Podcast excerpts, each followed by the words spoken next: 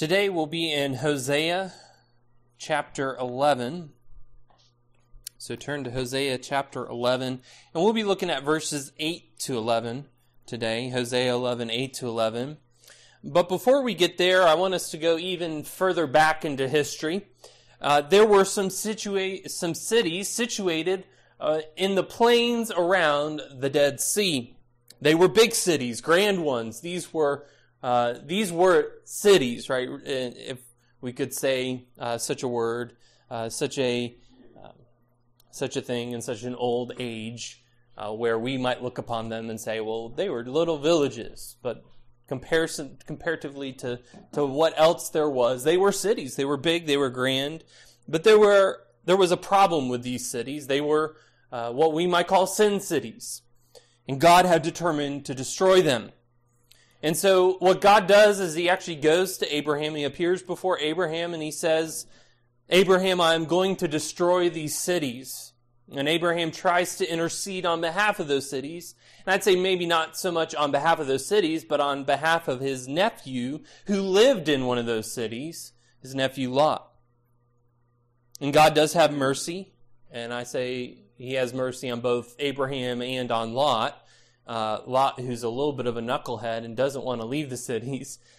God still rescues him out of it, from the coming destruction. And as he and his family race away, fire begins to fall upon the cities of Sodom and Gomorrah and the cities of the plain. And the fullness of God's wrath towards those cities is so great, it's such an impactful moment that these names, right, Sodom and Gomorrah, come to us even today. When we say that, we know, we have images in our mind of what has happened, and we see the fingerprints of those cities throughout the scriptures, throughout the pages of the scriptures, even up into the New Testament. We have references back to Sodom and Gomorrah. That is how impactful their destruction was on the history of God's people. And in fact, they are given as examples, and even examples to the people of Israel. In Moses' own time, and Moses uses them as examples to what God will do to his people should they fail to hold to the covenant. And he knows that they're going to fail to hold to the covenant, so he speaks in this way of saying, when this does happen, because it's going to happen, here's what people will say. And I want us to just briefly think about this in Deuteronomy 29, 22 to 26. Deuteronomy 29, 22 to 26. Moses is speaking unto the people, and he says, Deuteronomy 29, 22 says, "And the next generation, your children who rise up after you, and the foreigner who comes from a faraway land, will say, when they see the afflictions of that land and the sickness with which the Lord has made it sick, the whole land burned out with brimstone and salt, nothing sown and nothing growing, where no plant can sprout." So just pause there. This sounds really bad, right? This is a bad situation in the land. He goes on, "An overthrow like that of Sodom and Gomorrah, Admah and Zeboiim, which the Lord overthrew in his anger and wrath. All the nations will say, why has the Lord done thus to this land? What caused the heat of this great anger? Then people will say, it is because they abandoned the covenant of the Lord, the God of their fathers, which he made with them and when he brought them out of the land of Egypt, and went and served other gods and worshipped them, gods whom they had not known and whom he had not allotted to them." Right, so what Moses says is that the destruction, the devastation, the punishment, the discipline that God will bring upon the land of Israel will be likened unto the wrath of God poured out on the cities of the plain. There'll be examples to compare what God has done before, what God is doing now, or in the time of Moses, what God will do later then, when the people abandon his covenant. And given this context, we come to our passage today in Hosea 11. It does relate directly to our passage. We'll find that quite quickly. Hosea uses these cities as examples again. And so today what I want us to see in our passage is that God is moved to compassion towards his people even in the midst of discipline.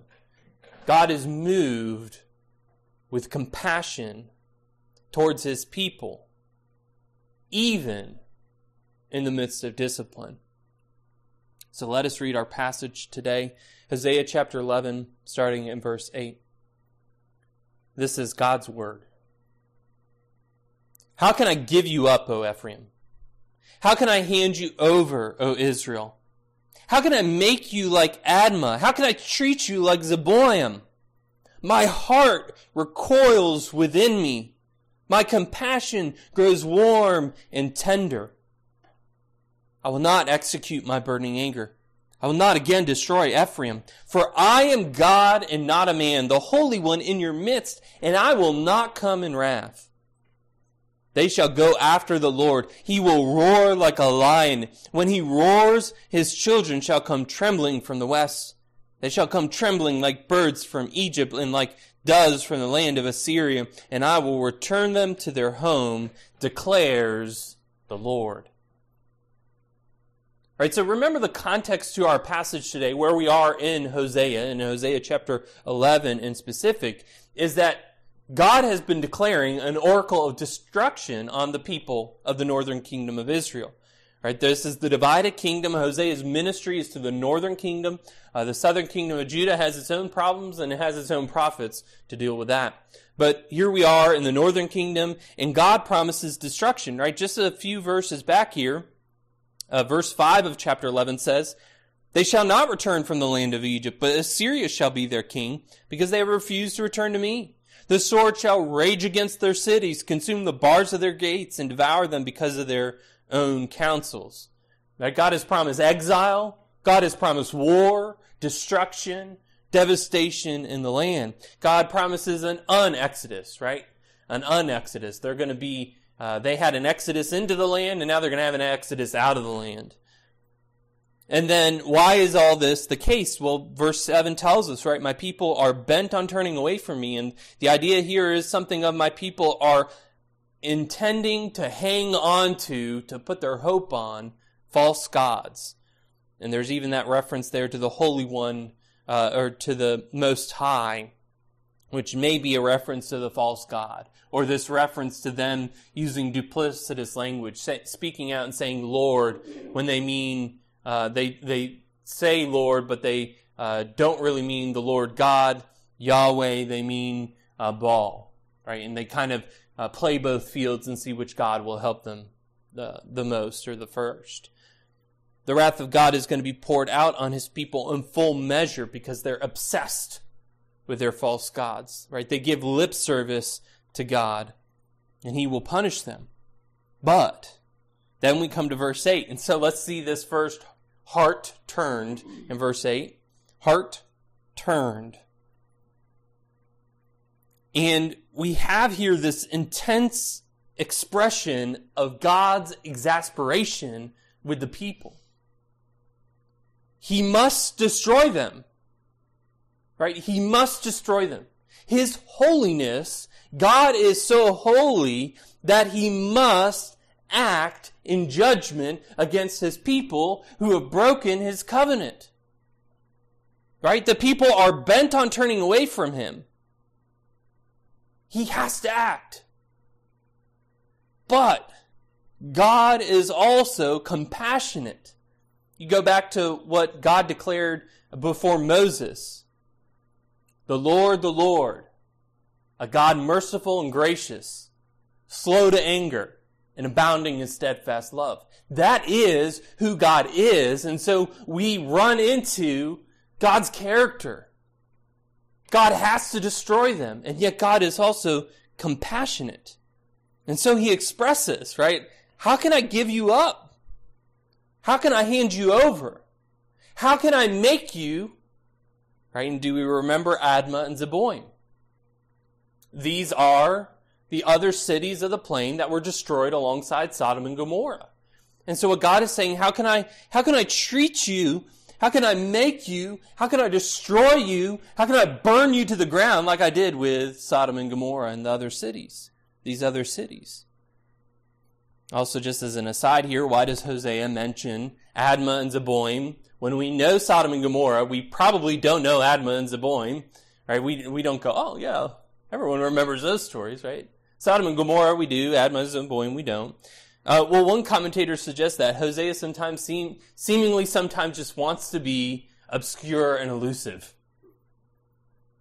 And if we think why that might be, perhaps it is because if we just heard Sodom and Gomorrah, we'd be like, oh, well, yeah, I know that. Just move on. If we say Admah and Zeboiim, well, maybe we'll pull open our Bibles here and dig a little deeper and say, what is Admah and Zeboiim? What are these cities? Where are they? What happened to them? So maybe the obscurity is to get the people to do a little bit of work in their scriptures. Maybe if they do a little bit of work in their scriptures, they wouldn't be in the situation they're in, right? They might learn something. Whatever the reason, God declares that he cannot do to Israel what he did to them. He should, listen, he should destroy them. He should utterly wipe them out. There should be scorched earth in the land of Israel. But God. Right, this holy God, this compassionate God, he as of yet cannot, he will not make them like the cities of the plain. Isaiah describes it this way in Isaiah 1:9. The Lord of hosts had not left us a few survivors. We should have been like Sodom and become like Gomorrah. Isaiah 1:9. Right, so Isaiah expresses there, God relented to some extent. God was compassionate to some extent. Devastation and destruction do come, but it will not be complete. It is not full. There is yet compassion, even in the midst of God's discipline. And Hosea says here that his heart is turned over. The ESV has here, my heart recoils within me. His mind is changed. When we see this word heart, it's this word mind or heart, or it's the inner being. And it says his mind is changed. And in this we have a challenge. Does God really change his mind? Well, Samuel tells us in the incident with King Saul in 1 Samuel 15, verse 29, 1 Samuel 15, verse 29, and also the glory of Israel will not lie or have regret, for he is not a man that he should have regret. Now, one of the difficulties of that passage is that bracketed on both sides, before and after, it says God regretted making King Saul king.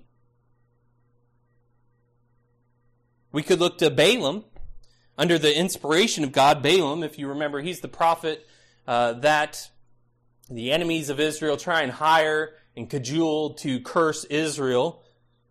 But Balaam can only speak what God gives him to speak. And so Balaam speaks this under the inspiration of God in Numbers 23, verse 19. Numbers 23, verse 19. God is not man that he should lie, or is son of man that he should change his mind.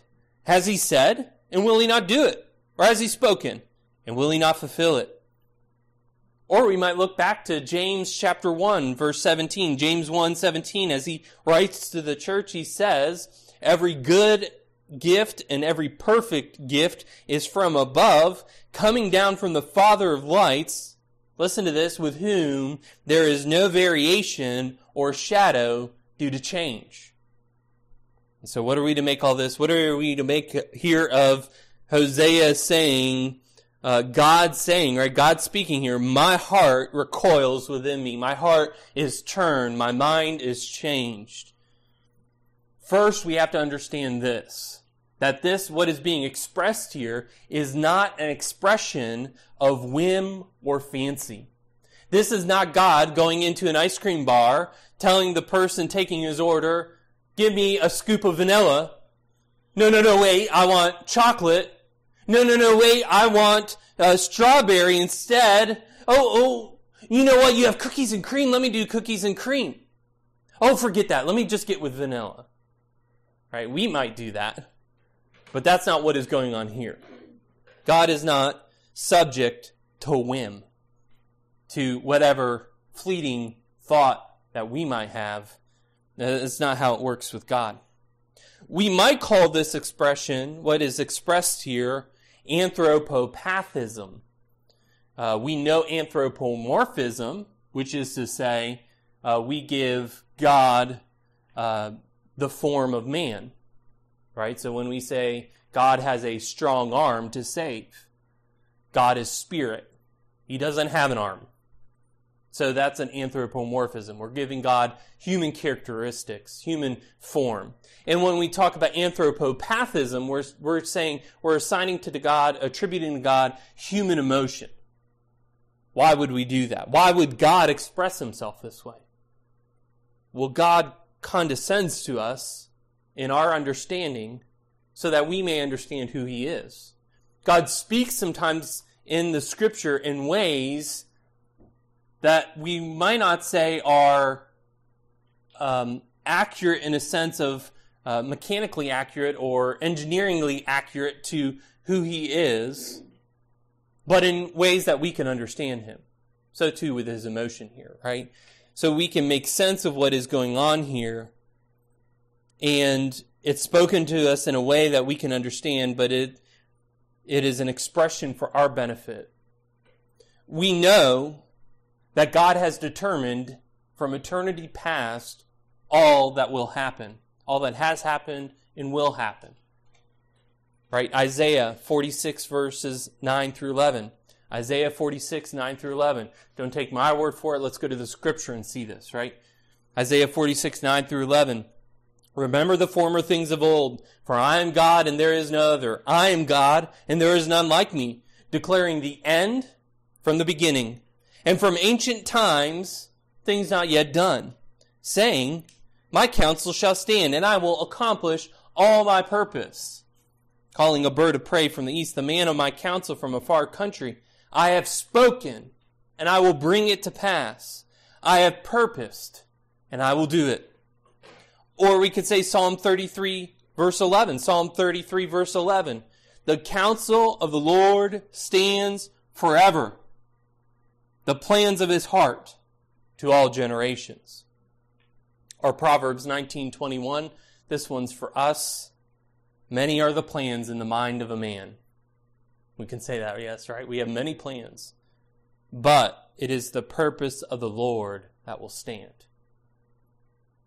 So we should not misunderstand this passage in Hosea to say, we shouldn't interpret it to mean that God changes on a whim his heart towards his people. We should not think this passage to say that God waits to see what his people will do and then he responds. That's not what is going on here. Because all throughout the scripture, the testimony of the scripture is God knows and has determined and has planned and has counseled all things. From the very beginning of creation, all things have been planned by God. There is nothing that happens that God has not determined will happen. Now that comes into some difficulties. There are some difficulties that arise from that, and we won't get into all this today. But if you have those questions, come talk to me. We can discuss that further. Right? But this is the testimony of the scripture. So don't interpret Hosea to say, God is saying, you know what? I changed my mind here. I'm not going to do what I said I was going to do. No, God is in this expressing for our sake, not his own sake, our sake, what the people of Israel both deserve and what his internal character will impose. Do you get that? He's saying, this is what the people deserve. What do the people deserve? To be Admah and Zeboiim. Wiped off the map. Sodom and Gomorrah. Destroyed. That's what they should be. But his internal character will impose what? Compassion. Steadfast love. God will be faithful to his promise even if his people are not faithful to their promise. The prophet Malachi is very helpful for us here. Malachi chapter 3, verses 6 and 7. Malachi 3, 6 and 7. For I, the Lord, do not change. Therefore you, O children of Jacob, are not consumed. From the days of your fathers you have turned aside from my statutes and have not kept them. Return to me, and I will return to you, says the Lord of hosts. But you say, how shall we return? God says, I do not change, therefore you are not consumed. God has made promises, covenant promises, promises of steadfast love unto his people, and he will not consume the whole of the people, even if they have been unfaithful to him. And just to go back there for a moment, for I, the Lord, do not change. The word Lord there is God's covenant name, Yahweh. He is the great I am. That's the name that God gave to Moses when Moses said, Who shall I say has sent me to the people? Who shall I say? What is your name? And God said, I am, which means I was, I am, and I will be. Everything that I've determined will happen. What I am unchanging. So God's purpose through Hosea is to tell the people, you should be like Sodom and Gomorrah, but my compassion grows hot. My compassion is stirred up within me. They should be removed from the earth for their covenant unfaithfulness. And let me just add here, so should we all be removed from the earth. We could go back to the very beginning with Adam and Eve. They should have been removed from the earth. God said, on the day that you eat of the fruit that I've told you not to eat, you shall surely die. God had compassion on his creatures. When the peoples of the earth sinned against God in ever greater measure, he should have let the flood waters destroy everybody and everything and be done with it. But God had compassion. And when Israel again and again turned from God, they should have been blotted out like so many nations and peoples before them. Right? Have we ever considered, why is it that Israel is still around even to this day? Because God has compassion. Because how many peoples and nations have come before them who are no longer? We don't know about them. There will be many nations that we don't even know about, because they've passed into the obscurity of history and we know nothing about them. And you, sinner, God should utterly remove you from the earth, because what we all deserve is death. That's what Paul tells us in the book of Romans, right? The wages of sin, what we earn from our sin, is death. And for all the evil that we think and say the good and do, for all the good that we fail to do, for the hidden sins we think none other know about, for all the obvious and public sins, this is the one thing we deserve from God: wrath, destruction, judgment, eternal hell. And yet, his compassion grows hot. His heart cannot allow the utter destruction of all. His holiness, his goodness, his mercy, his grace, his steadfast love, his compassion, his pity, his truthfulness. For all of these, he will not destroy all. God has instead made a way for the atonement of our sins. God has given his son Jesus as the payment for the penalty of the sins of his people. God's righteous wrath is not forgotten, but it's satisfied in the sacrifice of Christ. And Romans 10:9-13 tells us, Romans 10:9-13, because if you confess with your mouth that Jesus is Lord and believe in your heart that God raised him from the dead, you will be saved. For with the heart one believes and is justified, and with the mouth one confesses and is saved. For the scripture says, everyone who believes in him will not be put to shame, for there is no distinction between Jew and Greek. For the same Lord is Lord of all, bestowing his riches on all who call on him. For everyone who calls on the name of the Lord will be saved. And if you call on the name of the Lord, you will be saved. If you trust God, you can be forgiven of your sins. You will find in God compassion, warm and tender compassion. God will not destroy all, but He will destroy all who fail to turn to Him in faith. He will destroy all those who are not saved by grace through faith. Paul describes the situation this way in Romans chapter 9, verses 22 to 26. Romans 9, 22 to 26. And I really hesitated this week just to look at those verses. I want to look at the whole of Romans 9, but maybe we'll get there one day. Romans 9, though, starting in verse 22. What if God, desiring to show His wrath and to make known His power, has endured with much patience vessels of wrath prepared for destruction, in order to make known the riches of His glory for vessels of mercy, which He has prepared beforehand for glory? Even us, whom He has called, not from the Jews only, but also from the Gentiles, as indeed He says in Hosea, those who are not my people I will call my people, and her who is not beloved I will call beloved. And in the very place where it was said to them, you are not my people, there they will be called sons of the living God.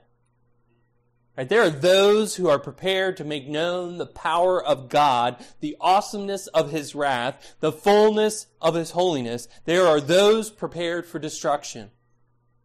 And there are those who, in contrast, will receive glory. There are those whom God has called from Jew and Gentile alike. There are those whom were not God's people, whom He makes His people, sons of the living God. God will have mercy on whom He will have mercy, though none deserve mercy. So let's put a point in it there to say, if you think that you're hot stuff because you're a vessel of mercy, you fail to understand what mercy is. There is no pride in being the people of God.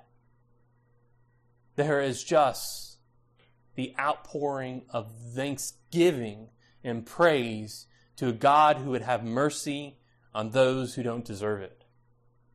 And so too for the people of Israel here, right? They don't deserve compassion. They deserve destruction. And yet God says, my compassion has grown hot. I can't do with you like I did to the cities of the plain.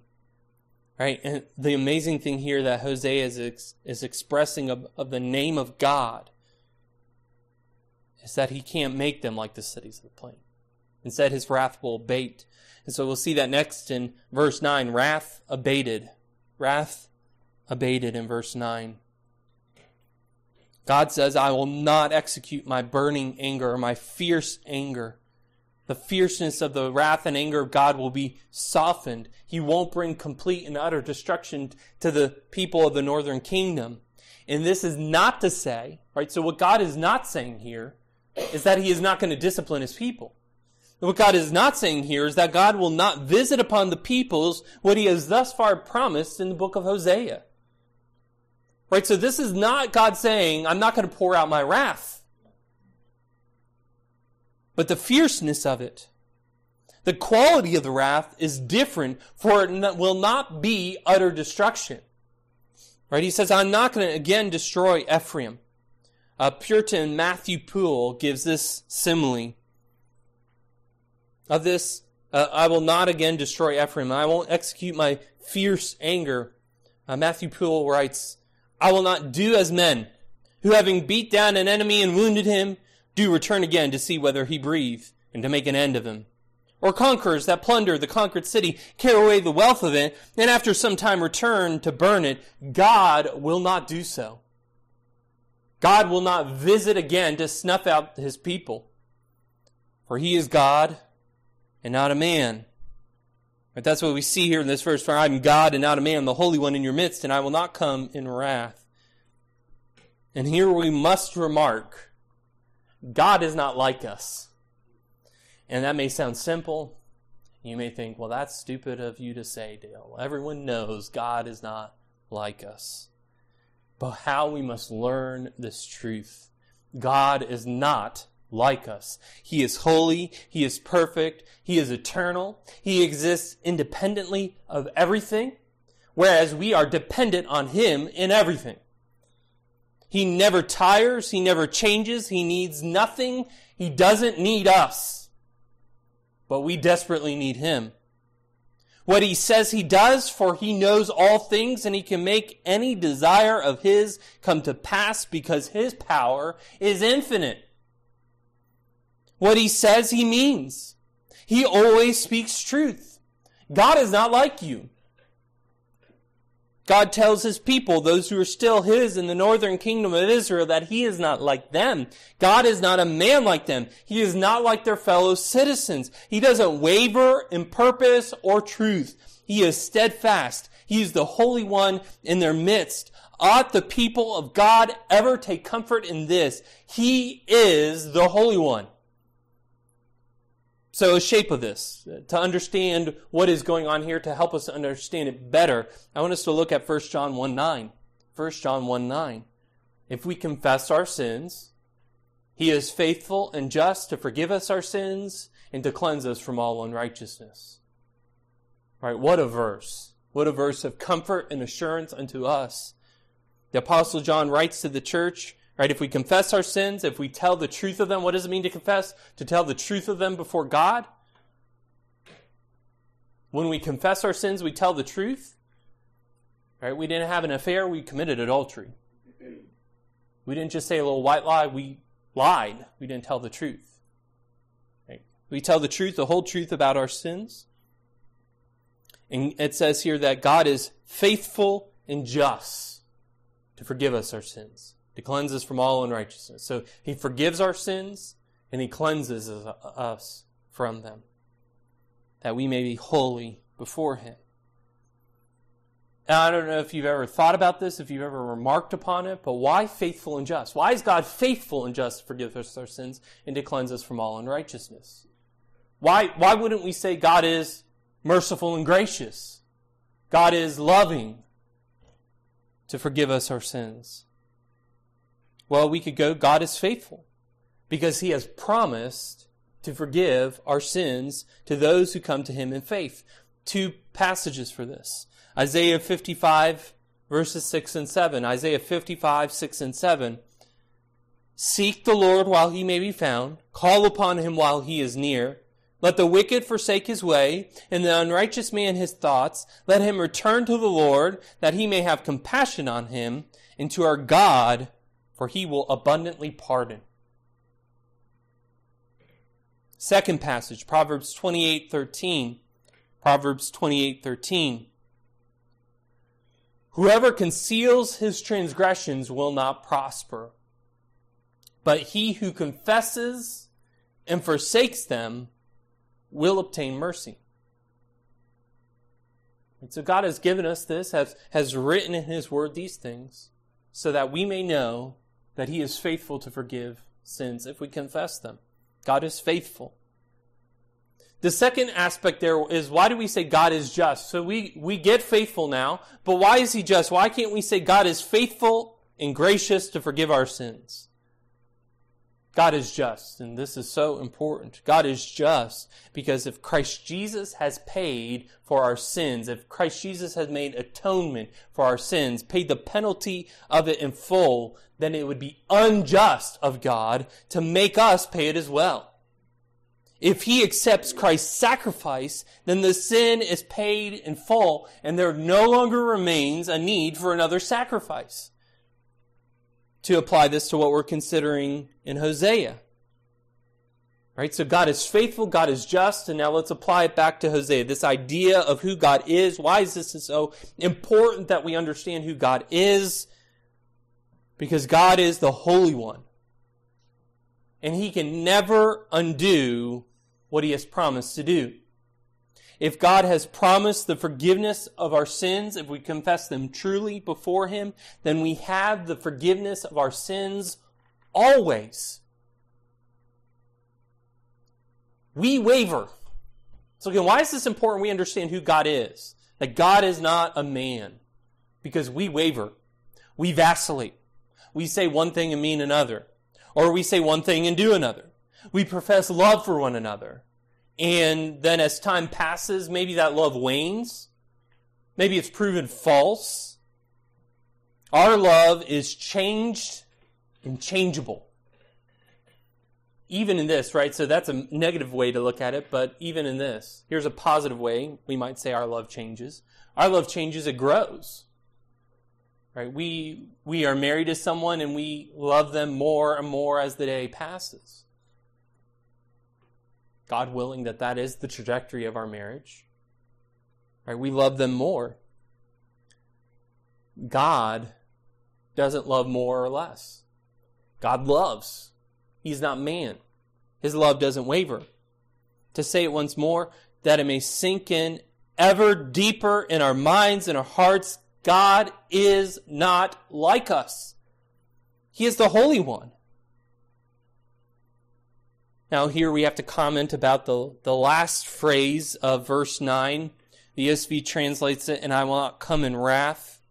You may have a footnote here that says, or I will not come into the city. And that's how the King James Version renders this phrase, and I will not enter into the city. And that's probably the better translation. And what's going on here? Remember the context of what Hosea is given. What is the imagery he is using? He's using the imagery of the story, the situation, the circumstance of Sodom and Gomorrah. And if you remember in the story, God sends his angels into the city. And as they go into the city, what do they witness? Heinous evil, great evil. They witness the sins of the city. And so what happens as a result? The angels report to God, and God says, I have to destroy that city. I have to make an end of them. My holiness demands it. And so we come back to Hosea and we say, well, what does this mean? God says, I'm the Holy One in your midst, and if he is holy and he enters into the city, he will have to destroy them. So what we're seeing here, what this means is that Hosea is telling us we see a mercy of God here. God's not going to enter into their midst in the same way that he did into the city of Sodom and Gomorrah. He's going to withhold doing that, so that he doesn't have to destroy them utterly.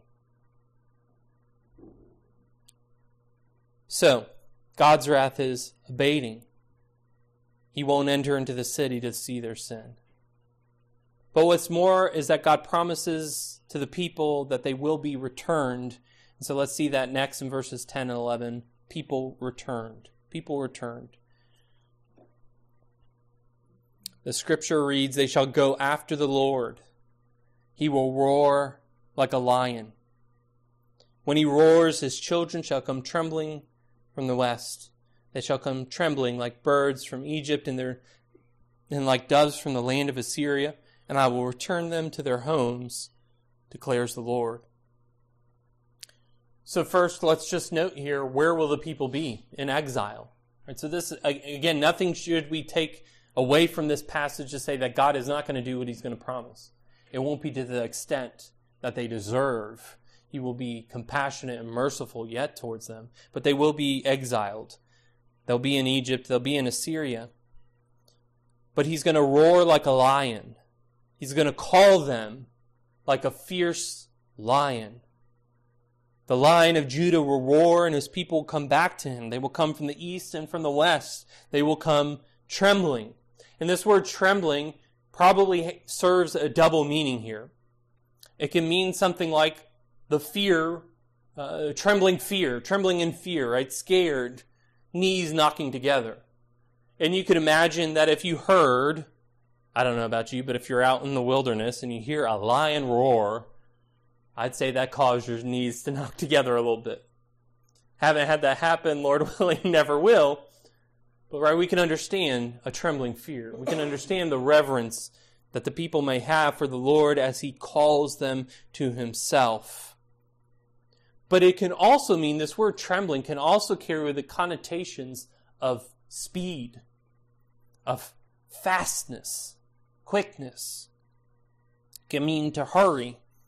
And if you look at verse 11 here, we see this sense too, right? They shall come trembling like birds from Egypt and like doves from the land of Assyria. One thing we would say about birds is they tend to be pretty quick, right? They go quick. They're not just ambling by. They're going quick. And God says he will call them from every corner of the earth, and they'll come quick. Also note, what do birds do? They fly. They fly over impediments. It might take us a long time to go up and down a hill, but not so for a bird. Right, we use that colloquialism, right, as the crow flies.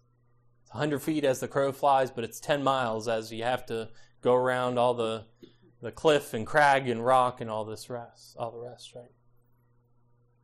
So they're going to be quick. God will call. He will determine when his people return to the land, and they will return to the land, right? He says, I will return them to their homes, and nothing can stop their coming. We know this to be the case in the history of the people. We know that the people returned to the land after exile, not in the same way they went out, never to the glory of the time of, say, King David or King Solomon, but they do return, and even though there were enemies who stood in their way, God does not let these impediments stand between him and his people. We could look at the book of Esther, for instance, and see how an evil man wants to make an end of all the people, the Jewish people, and God turns that situation around real quick. We could look at the stories of Ezra and Nehemiah, these books, and see how God's people survived evil men who wanted to thwart their mission, their call to rebuild the temple, to rebuild Jerusalem, to rebuild the walls. These impediments do not stop the people of God, but God calls his people to himself. God is faithful to his people always, because remember, he is God, not man. He doesn't lie like a man does. He doesn't change his mind like a son of man does. God is not like us. And he gives this comfort unto the people, right?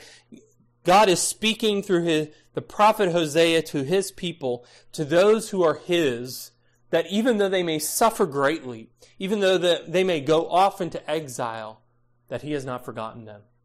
He is compassionate towards them. They should receive this comfort. God has not done with his people. His promises and purposes remain the same, though years may pass. By the way, that's a word for us today. Christ has been gone, we would say, from the earth for some 2,000 years. And may feel like sometimes that the church has to suffer greatly, that God's people do indeed suffer greatly, waiting for Christ to return. But know this, beloved, Christ will return. He will gather you to his side, that where he is, you may be with him forever. But in the meantime, for the people of Hosea in Hosea's time, there is destruction. Not utter destruction, but hardship yet. God is moved with compassion towards his people, and even when God disciplines his people, there is yet compassion in it. And we may suffer much because of our sin, not as punishment, if you're in Christ, right, not as punishment, but as discipline. Peter writes to the church about suffering this way in 1 Peter 4, verses 17 and 18. 1 Peter 4, 17 and 18. By the way, these are verses that we don't see them in the Christian bookstores, on the coffee mugs and in little keychains and stuff, but maybe we ought. Keep it before us. 1 Peter 4, 17 and 18. For it is time for judgment to begin at the household of God. And if it begins with us, what will be the outcome for those who do not obey the gospel of God? And if the righteous is scarcely saved, what will become of the ungodly and the sinner? Our God is the Holy One, brothers and sisters. He is the Holy One in our midst. And should we think that he will deal lightly with sin? We know, if indeed we are in Christ, what the terrible price is for sin. And should we be cavalier about it in our own lives? God is not. Christian, you may feel pressed to the end of yourself. You may feel as though you have no strength left. Understand this, God will refine you in the plains of suffering, and he will sanctify you in the valleys of the shadow of death. Understand this. His grace is sufficient. Know that. He is conforming you to the image of His Son. Remember that His purpose for you, beloved, is this: your glory, your glorification. Do not waver, but hold to the one who never wavers. Look unto Jesus Christ, your Savior. God brought His people Israel through great hardship. There were many who suffered greatly in the days of Hosea, and not just those who had turned from God, right? Those who were God's people, those who really understood. Hosea himself undoubtedly suffered. But God was faithful to His people. He did not utterly destroy them. Indeed, He could not. And understand that the God who roared as a lion to call His people to Himself is the same God who calls His people today. The Lion of Judah, Jesus the Christ, roars calling His people to Himself. He gathers His people from every corner of this earth. And there is coming a day, again, this blessed day, when He will gather us to His side forevermore. Praise God for His compassion towards us always, even in the midst of our suffering, in the midst of our discipline. Some of you need to hear this warning, though. God's compassion is not a license for you to sin. God's grace is not for the increase of your sin. Paul writes as such in Romans 6:1-2. Romans 6:1-2. What shall we say then? Are we to continue in sin that grace may abound? By no means. How can we who died to sin still live in it?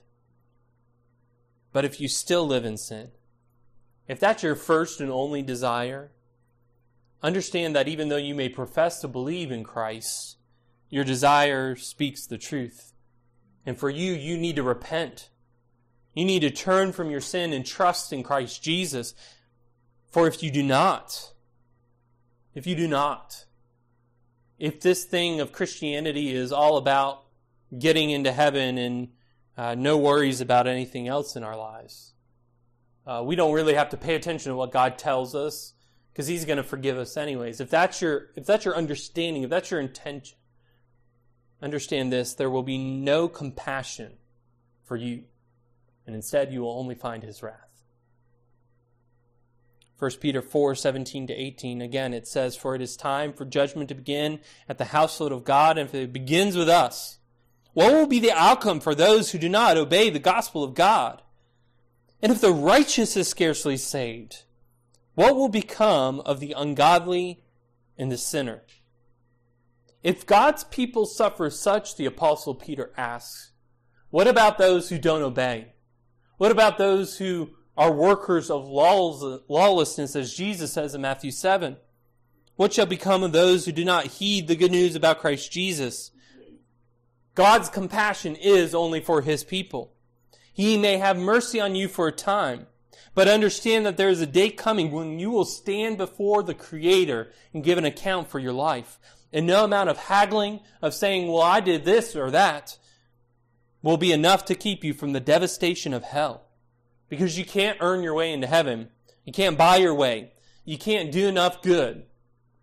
The good you do, if it could be called such, the good you do is merely your duty. It's what you're supposed to do already. It's nothing special. So how can you use it to barter for your soul? You can't. Friend, your only hope of eternal life is found in the person of Jesus Christ. So confess your sins. Confess the truth about Jesus. Pray in this moment to ask God to save you. Ask Him to have mercy on you. To show you His grace towards you in Christ. Plead with Him for His grace. Because He's not stingy.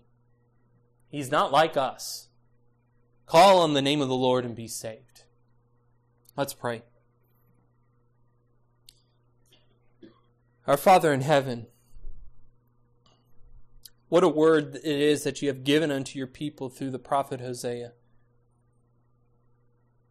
Oh, Father, and what a word it is that You give unto us this day. Father, help us to know who You are. Lord, that we may understand that You are not like us. God, impress upon us the truth of your word this morning.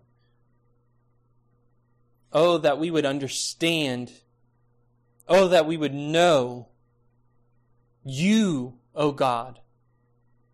That we would desire you as you are, as you reveal yourself unto us, not as we design.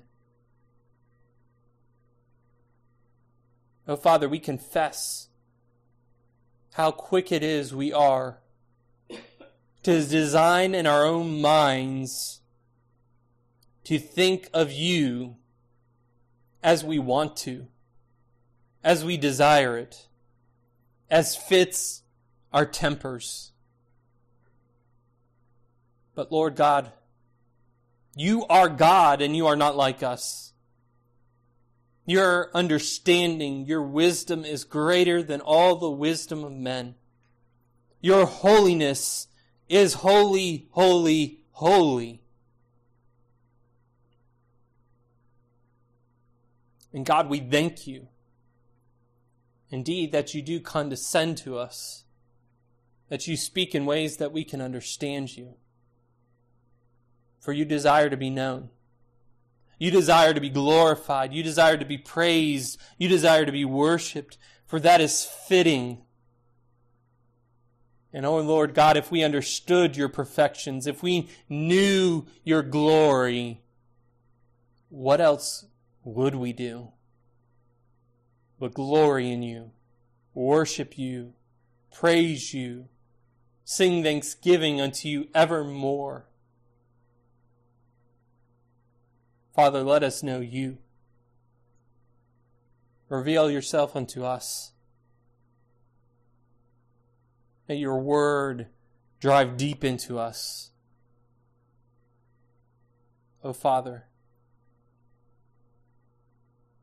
may we know you and your Son.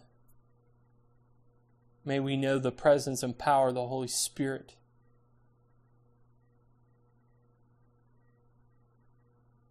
That we would glorify you, that we would be changed, transformed.